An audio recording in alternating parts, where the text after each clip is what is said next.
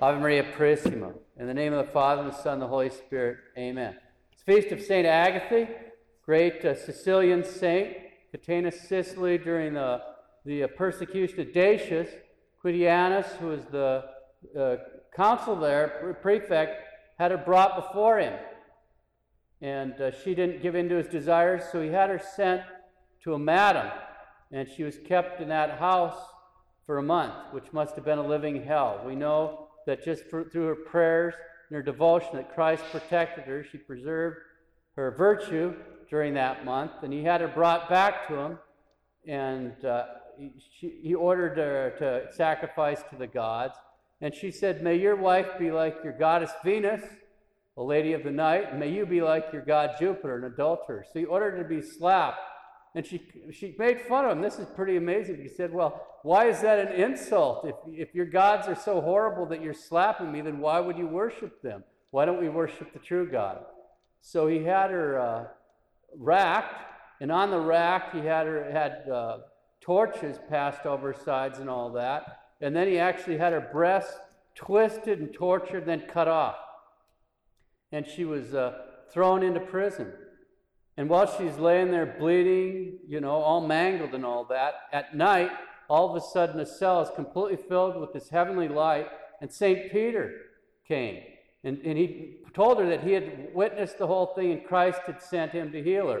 And he healed her completely of all wounds, restored her breast. The cell door was left open. Other people are saying, "Leave, get out of here," She wouldn't do it. And so Quintianus, this shows you the madness of somebody really locked in this kind of pagan idolatry. Quintianus didn't repent. And so 4 days later, he had her brought before him again, and then ordered that she be stripped naked and rolled over broken pot shards with burning coals. So she's getting barbecued as she's getting shredded, rolled around in that. And she was taken back to a cell and died shortly thereafter. This is in the year 251. But the pagans noted something, that even, at least on two occasions, very early at this time, her tomb was covered with her virginal veil, and when Etna would erupt, they'd run and go take the veil, and it would actually stop the lava flows right wherever they got to. So that's just a little bit about St. Agatha. She's, of course, in the canon of the Mass every day. Her relics are in Catania and Sicily right now. It's also the feast of the Martyrs of Nagasaki today, and so I'll read you a brief account of that from St. Alphonsus' great book. It's the Victories of the Martyrs. He has a lot on the Japanese martyrs in here too. But what happens at first, the background is it's in January of 1597. The emperor decides that's it.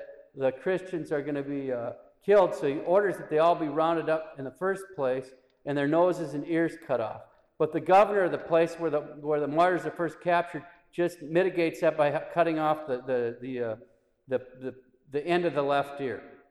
And that was done on January 3rd, 1597, in the Grand Square of Meiko. The 24 condemned persons were then placed upon 8 carts, were ignominiously conducted through the streets, being preceded by an officer who carried at the end of a pike a sign on which could be read the sentences pronounced against them because they had preached Christian doctrine that was prescribed in the empire. The entire population was moved to tears on seeing the modesty, sweetness, and even joy of these pretended criminals, so much that their humiliation was changed into a triumph. Many Christians went so far as to beg the soldiers to put them among the number of the condemned, that they might die with them, but the favor was refused. So on January 4th, they were placed upon beasts of burden to be transported to Nagasaki, the place of execution, where they arrived after a journey lasting a month. They were exposed to the gaze of the people while they're passing through various towns, but the effect produced was contrary to what the enemies expected. In this long journey, the severity of the season added not a little to the sufferings of these holy martyrs, yet a large number of the faithful accompanied them, bestowing upon them every marks of sympathy and veneration. Peter Sucagiro and Francis Pahalente, 2 fervent Christians, had not ceased for an instant to follow them, and with invincible courage to assist them in their wants. Their faith and their charity were handsomely rewarded, for the guards, seeing that nothing could repel them, made them prisoners and added their names to the list of the condemned. Thus was the number of martyrs increased to 26. They arrived in Nagasaki on February 4th. On the following day, they were conducted to a hill situated near the city, where the instruments of death had been prepared.